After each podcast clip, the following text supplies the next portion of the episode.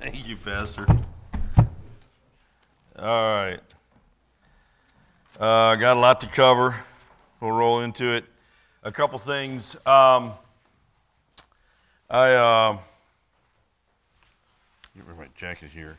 I start midnights Tuesday night, so um, for a week. I, I, I plan to be here next Sunday morning to teach uh, bright and early. Hopefully, I'll be awake enough. I intend to be. And um, but uh, I ask for your prayers, not so much for safety. I mean, nothing's going to happen to me unless God allows it. I'm just asking that for safety, everybody else on the highway, so I don't have to deal with it.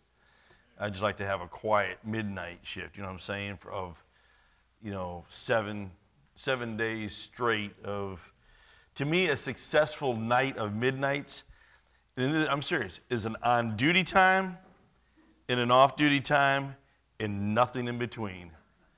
So uh, it's happened, you know, three or four times over the years. But um, I cannot stress enough how these lessons we're going to be going over in this one here we, we started last week as far as the Word of God, and we're finishing up today as far as part two. That uh, we're scratching, literally just scratching the tip of an iceberg on each subject here. Uh, here, the last couple weeks, as I prepared for this uh, second lesson, in, and I was reading in Scripture, and just th- things kept on popping up that uh, every single topic, when it comes to the Word of God, you can go deep and you can go deep and you can go deep.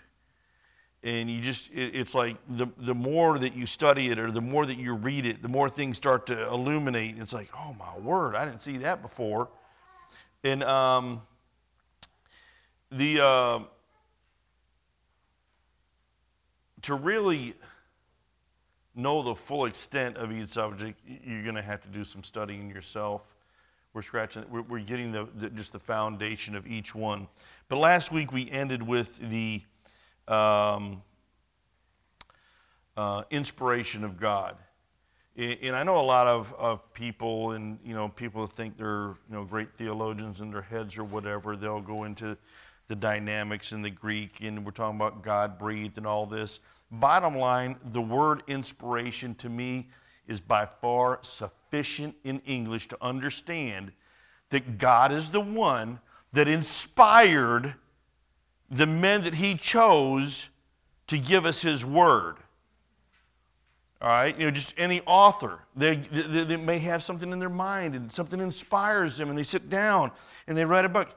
Uh, oh, I can't think of his name. The one of the horror stories that turns into movies. Yes, thank you. You know, I don't know where that guy gets his inspiration. I know it's not God the Father, and I know there's like two spiritual families in the world, and he gets a lot of inspiration from because he writes some fantastic stuff. But that's a good example of he got inspiration from somewhere to write these fascinating horror stuff. All right, and it's, that God is the one that inspired. That's what we need to understand. That He's the one that, and we look at, we saw some verses last week as far as the inspiration. But secondly, in, as far as I'm concerned, more important for us today because we weren't there to get it hot off the press when God gave it to Moses. Abraham wasn't even there when God gave it to Moses. All right, but we're here in 2021, and can we have the confidence and the peace and the assurance and the solid conviction that we have the sure word of prophecy? And it's yes because God promised when He inspired His word that He would preserve His word. And He's been involved in preserving His word all through the centuries to where we have it today. But here in your notes, uh, if you have a, if you, does anybody not have a copy of these notes? Denton's got some. Okay. All right. Not only did God inspire the Bible, but He preserved it as well. Jesus said, Heaven and earth shall pass away, but, blank here, my words shall not pass away. Matthew 24, 35. Uh, David said, the words of the Lord are pure words, a silver tried in a furnace of fire, a furnace of earth, purified seven times. Thou shalt keep them, O Lord. Thou shalt preserve them from this generation forever. Uh, I think I mentioned at the end of last week's uh, Sunday school uh, lesson uh, that I, I, I hope that y'all would take the time to read Jeremiah 36. Phenomenal passage of Scripture that lays out the inspiration of God and the preservation of God, like just about probably no other chapter in the Bible does. There's a lot of chapters and a lot of passages that do as far as the inspiration and the preservation, but that one is just amazing. The Lord spoke to Jeremiah, inspiration, who dictated to Baruch, the scribe, who wrote the words in a book, preservation. Even when God's enemies destroyed the original book or the original manuscript, he made sure it was rewritten. Other verses on preservation are Isaiah 48. The grass withereth, the flower fadeth, but the word of our God shall stand forever. Jesus himself referenced written scripture. Uh, I counted up last yesterday uh, when I was finalizing, just looking over my notes. But if you take the words in red in the New Testament and just based on that, Jesus Christ himself uh, referenced written scripture 29 times. Uh, according to Luke 4 6 and 17, there is a very strong implication, I believe personally, but a very strong implication that Jesus constantly read scriptures. Luke 4 16 through 22. Listen to the been brought up. We're talking about Jesus. And as his custom was, he went into the synagogue on the Sabbath day and stood up for to read. And there was delivered unto him the book of the prophet Isaiah, or Isaiah. And when he had opened the book, he found the place where it was written the Spirit of the Lord is upon me, because he has anointed me to preach the gospel to the poor. He has sent me to heal the brokenhearted, to preach deliverance to the captives, and the recovering of the sight to the blind, to set at liberty them that are bruised, to preach the acceptable year of the Lord. And he closed the book, and he gave it again to the minister, and sat down. And the eyes of all them that were in the synagogue were fastened on him. And he began to say unto them, This day is this scripture fulfilled in your ears? And all bear him witness and wondered at the gracious words which proceeded out of his mouth. We can be sure that if God promised to preserve his word, we have it today. We have it today. Scriptures have been inspired and preserved by God for mankind. God didn't provide scriptures for the angels or the sun, moon, and stars or for the animal kingdom or Mother Earth or global warming or all this kind of stuff where everybody has a propensity, they have to want to worship something or uh, someone. He gave the Word of God to mankind. God inspired, in your notes here, God inspired and preserved scriptures that we might have the infallible guide that will bring us to salvation and then daily sanctification. Salvation from our sinful condition and lost communion with God Almighty. Uh, the written word of God is active in salvation. Check here on my notes here, make sure I'm not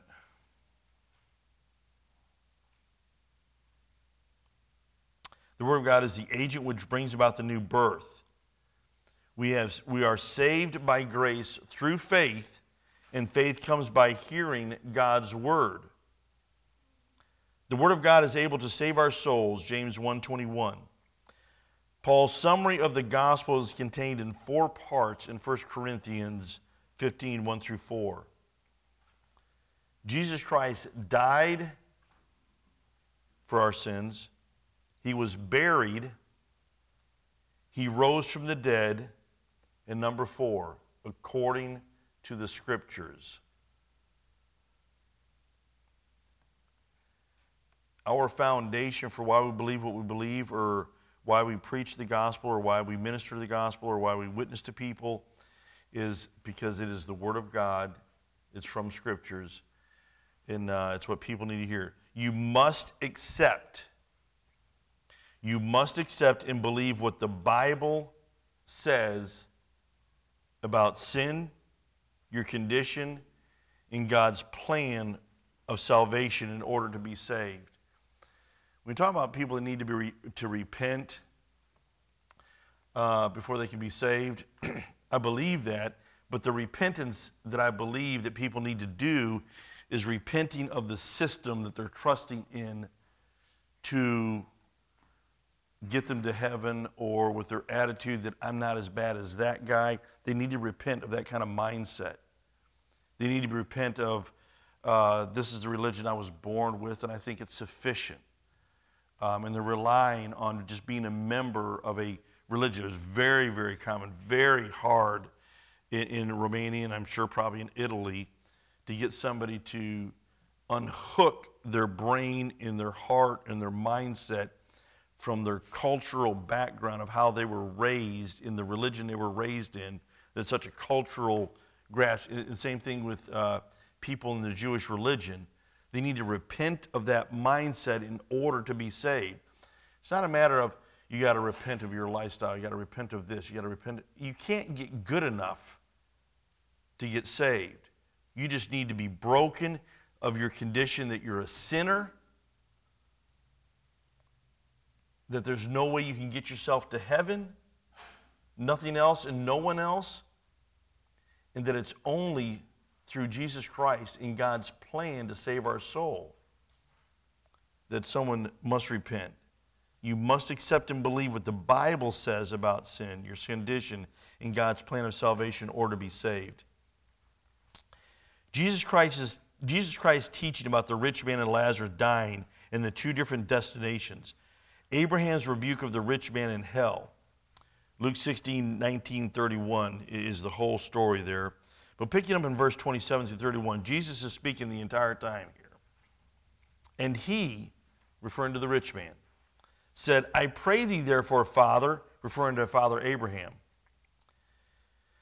that you would send him, Lazarus, to my father's house, for I have five brethren that he may testify unto them. So all of a sudden now, this guy wants to be an evangelist. He's burning in hell, and he's concerned about everybody else that's going to die and come. And it's amazing when you start studying just this story and you start unpacking. That's what I was talking about as far as this past week or the week before last when I was putting this together.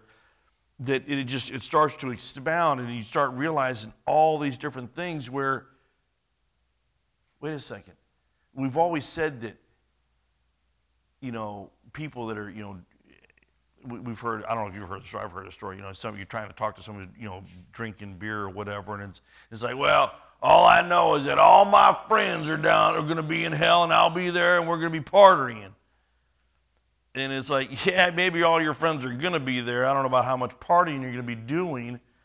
But what's amazing is, is you have this man who's lost, he's burning in hell, he's in torment, and yet he still has enough compassion and concern and love for his family. So apparently, you don't lose a love for somebody else or concern or compassion for somebody else, according to what this story's given us. He's concerned about his, his five brothers that they don't come down here to this place.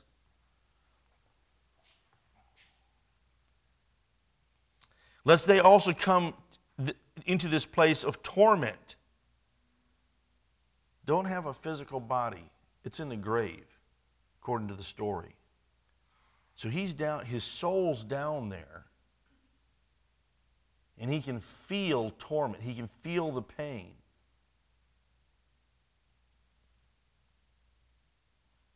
Abraham saith unto him, They have Moses and the prophets let them hear them.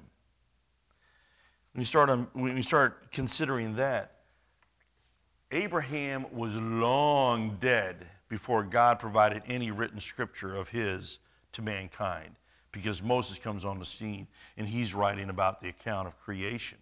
They're in Genesis. Moses is writing about the life of Abraham. Moses is writing about all this history that Moses was not around that God provided to him because God was there. So it's like, how in the world does Abraham know about this? Well, Abraham's been down there since he died. And of course, Abraham's bosom, the saved people, the ones that, that are looking, that are, that are waiting for Jesus Christ to die to, to, to, to give them the new life, are down there with Abraham, and they're conveying to him. Say, hey, listen, you know, he's listened to all the stories. Who's sitting next to Abraham? I, am not talking about hearing the story, but over time, it's like Moses. Hey, Abraham, let me tell you, let me tell you what the Lord had me do. I mean, I had to write five books in all about your life and everything else, in, in about your son, and just on and on and on. To where Abraham heard all the scriptures from all the, and heard the testimonies yeah, this convicted me. And we can go back and here this morning I was reading in the in the uh, Old Testament to where uh, there was one king, is an off king, Jehoiak. Uh, I can't remember his name. It was, it was an, like an off named king, but um, pretty decent. And he gets the the the, um, the priests together, in in Levites together, and they go out and they're teaching the Word of God all through Judah. And um, so, you know, they show up, and Abraham clearly has heard and learned the written Word of God there. He said, Nay, Father Abraham, but if one went unto them from the dead, they will repent. And he said unto him, if they hear not Moses and the prophets, neither will they be persuaded, though one rose from the dead. Is that an accurate statement? Did that actually happen? Who rose from the dead three days later and they still rejected him as being the Messiah? Rose from the dead three days later, and they still stoned Stephen. Because Stephen was preaching to them that, hey, Jesus is a Messiah. And here you have the, the religious leaders, the doctors of theology of that day, crucify the Messiah, and they still rejected him, and they're not believing Moses and the prophets. They have it there, it's written there, but they're not believing it. And though, ro- though one rose from the dead, they will not repent. And that is the absolute truth. That's exactly what happened. Uh, there in your notes. Children, ha- children are able to learn and understand their need for God's salvation plan from the Old Testament. In 2 Timothy 3:15, Paul is teaching Timothy, and Paul says to Timothy, "And that from a child thou hast known the holy scriptures which are able to make thee wise unto salvation through faith which is in Christ Jesus. So you have Timothy, and you have his mother and his grandmother are teaching him the written word of God, and he can understand about salvation as a child. How come the rich man didn't accept it? And Abraham says, Hey, they've got, just like Timothy, they've got Moses and the prophets. Let them hear them because Timothy accepted it. Secondly, uh, we have the preserved Word of God, first for salvation, but secondly for sanctification. For what purpose? That we that while we are that while we as born again children of God are here on earth, we might fulfill God's objectives to bring glory to Him, as well as doing His will commanded in what is called our Great Commission. I think I even uh, went ahead and put uh, the two passages in, in your notes there. But ye shall receive power. After that, the Holy Ghost has come upon you, and ye shall be witnesses unto me both in Jerusalem and in all Judea and in Samaria and unto the uttermost part of the earth. Go ye therefore and teach all nations, baptizing them in the name of the Father and the Son and the Holy Ghost, teaching them to observe all things whatsoever I have commanded you, and lo, I am with you always, even unto the end of the world. Amen. Uh, in your notes there, came up with this and this, these three P's. thought of another one this morning when I was reading over this. But number one, we are to have His power, His power to serve in the church of Jesus Christ. In the church of Jesus Christ. Secondly, we are to be His proclaimers. And another one I thought of this morning, we, could, we are to be His preachers as far as preaching the Word of God. But uh, proclaimers, no matter where, throughout the world. And third, we are to be his professors to the unregenerate soul as well as regenerate, regenerated men and women of God. Now, professors, it says there, there in uh, Matthew 18, 19, go ye therefore and teach all nations. Um, one thing that I learned really quick in, when we were missionaries in Romania is that it was very easy to get a Romanian person to bow their heads and go through the whole prayer of salvation.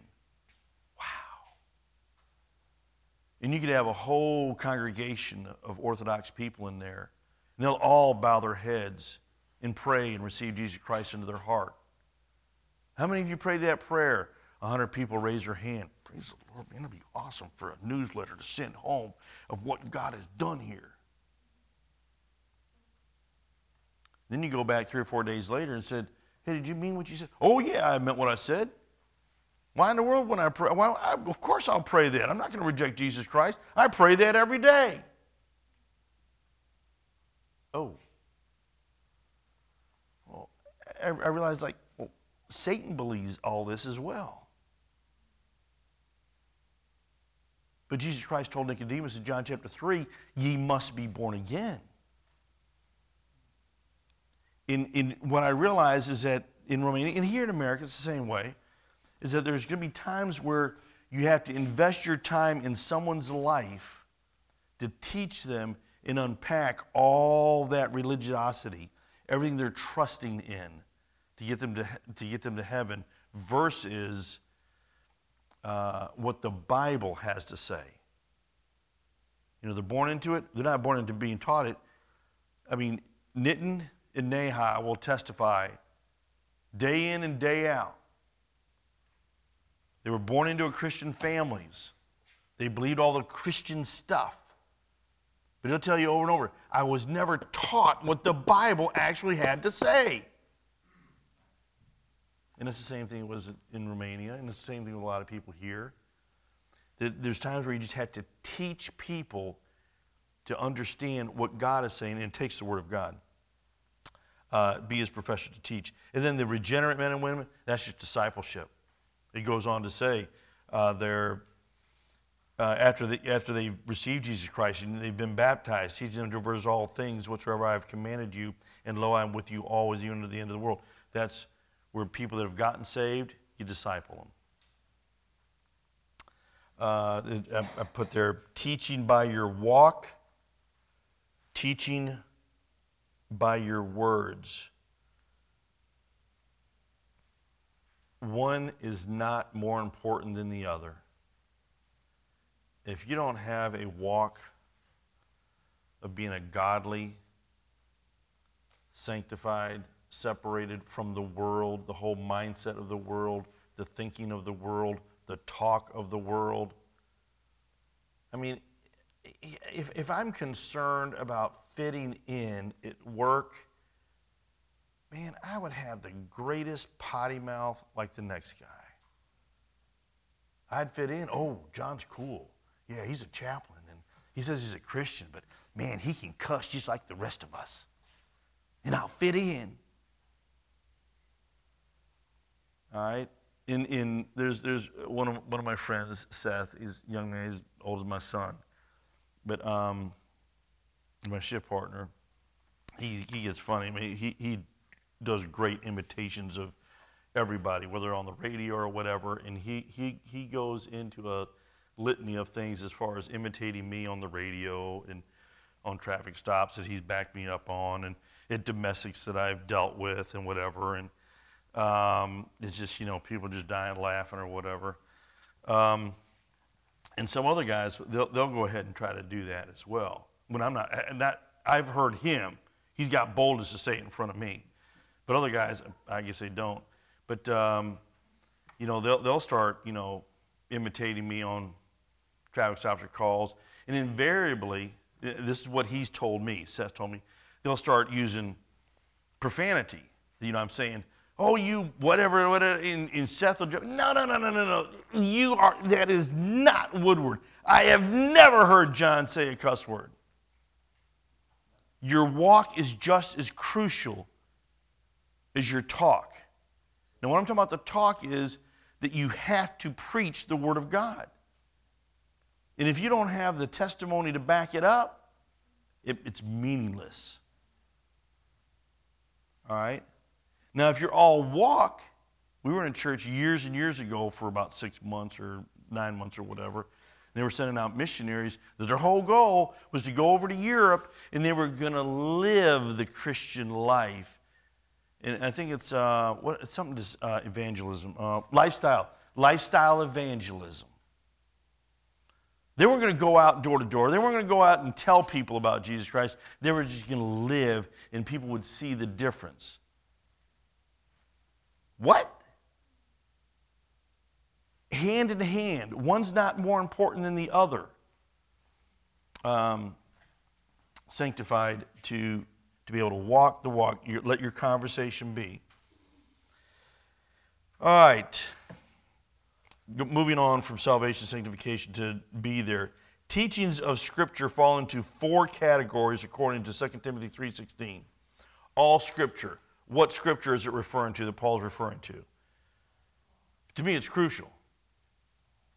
Because uh, right here, this little note that Pastor created as far as the agenda for the service today, technicality that is Scripture. Correct? Anything that's written is, can, can be considered, by definition, Scripture. Any book, just by the definition of the word Scripture, at least what I was. Next verse up, all Scripture, what we're talking about, is Holy Scripture. Scripture that has come from God, that God has provided. All God's Scripture. All scripture is given by inspiration of God. In other words, it came from God and is profitable for four things doctrine, what is right. What is right? Reproof, number two, reproof, what is not right. Three, correction how to get right. And number four, instruction in righteousness, how to stay right. Doctrine, what is right, reproof, what is not right, correction, how to get right, instruction in righteousness, how to stay right. Why? Verse, the next verse down, verse 17. That the man of God may be perfect, truly furnished unto all good works. That is the purpose. All scripture is given by inspiration of God and is profitable for doctrine, for reproof, for correction, for instruction in righteousness, that the man of God may be perfect, truly furnished unto all good works. The man of God should be living in the renewed spirit, which is perfect, without sin, not living in the flesh. The Bible over and over the flesh is not perfect. The flesh is wicked. The flesh is sinful. But a man of God that submits to the Word of God and lives according to the Word of God can live perfectly in the Spirit, which is perfect. And, and I, don't, I don't use the term complete because complete does not take place until I get my glorified body. Then I will be complete. But the Bible said, God said, that you can be perfect, not glorified, not sinless, but perfect as far as having a perfect heart towards God. All, all through the scripture, God says that certain people were perfect towards Him. It's a matter of a man's heart, his attitude, far as what he thinks about God and, and his whole attitude towards God, and especially towards the Word of God. There in Psalms 119, you've probably heard me say this numerous times over the years. Well, over the years, I've only been here about three years. But uh, Psalms 119 is my favorite chapter in the Bible. Uh, it's a, a, very long chapter. It's a chapter that deals pretty much solely dealing with the Word of God and has many different references as far as describing the Word of God or the Bible. But in Psalms 119 teaches us what the Bible charges the believer with eight responsibilities concerning Scriptures. Now, personally, that chapter's so long, you could probably pick out 30. But as far as at least eight specific responsibilities. Number one, as far as our attitude, as far as our heart, we're to love them. He's got the verse references there. We're to love the scriptures. Secondly, we're to prize them. It's to have value in our life. What do we value in life? You know, a, a fisherman, a professional fisherman. I mean, what, what, is his, what, what does he prize in life? His fishing. He invests, he spends money, he spends resources, he spends time. It's a prize to him as far as not, not catching the prize fish, but just his whole, how he values it. The Word of God needs to be a prize to us. Thirdly, study them. We're to study the Scriptures. Fourth, memorize them. the King James Bible says that we're to confess our faults one to another. I think most all the other translations says confess your sins one to another. That's a Catholic mentality or an Orthodox mentality as far as confessing your sins. I have no business and you have no business confessing your sins to me. You need to take them directly to Jesus Christ. All right, because he's the only one that can do anything about it. But the King James Bible says we're to confess our faults one to another.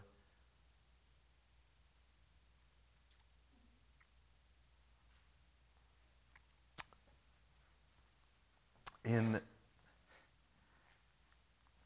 this morning, a fault I've got is being in a church that is doing something that is I've rarely ever seen, if ever, in all the churches I've been involved in, members of, been born and raised in church, um, is actually doing what God wants us to do here, according to Psalm chapter 119, on, one, on Wednesday night. And that is challenging and encouraging us to memorize the Word of God. And on Wednesday nights, I come and my flesh is not really happy about sitting here while other people are quoting scripture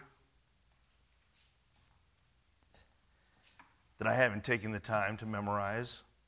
It was a phenomenal book, has been put together for us.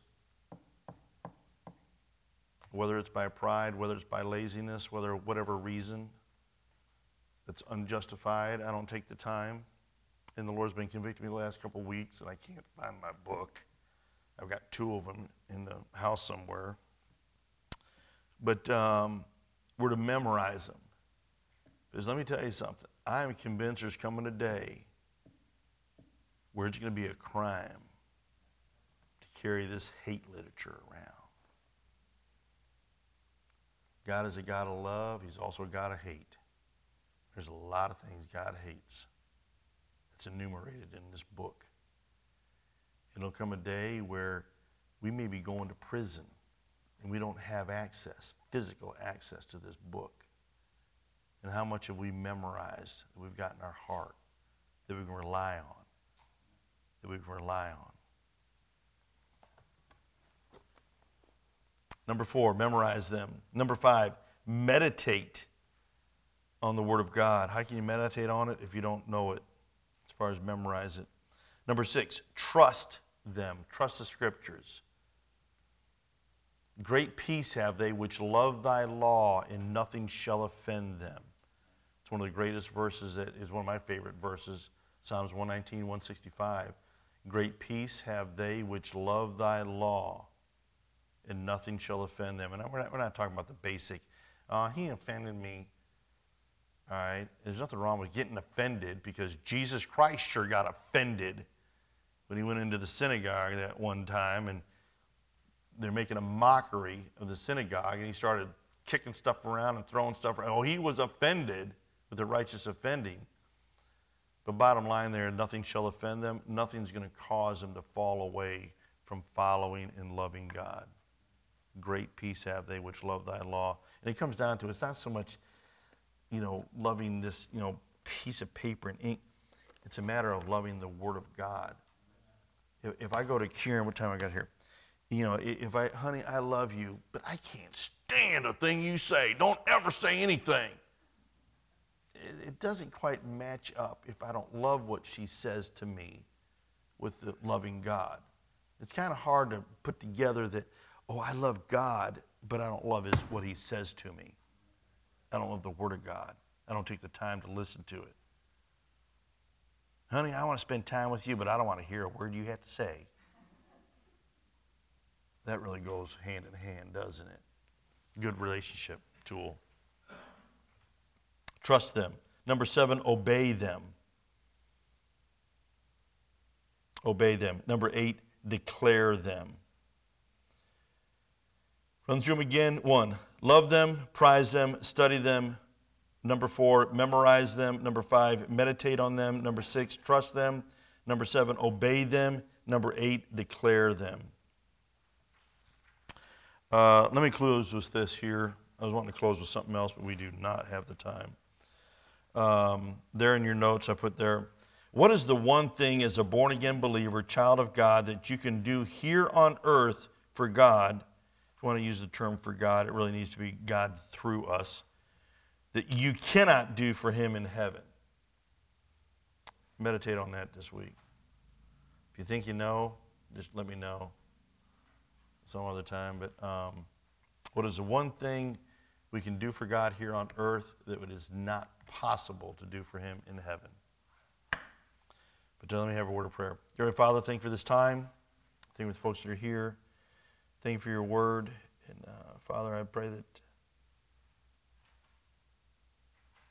I would grow to love it.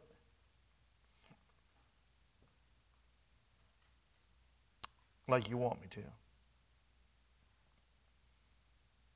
All else will follow. In Jesus' name I pray. Amen.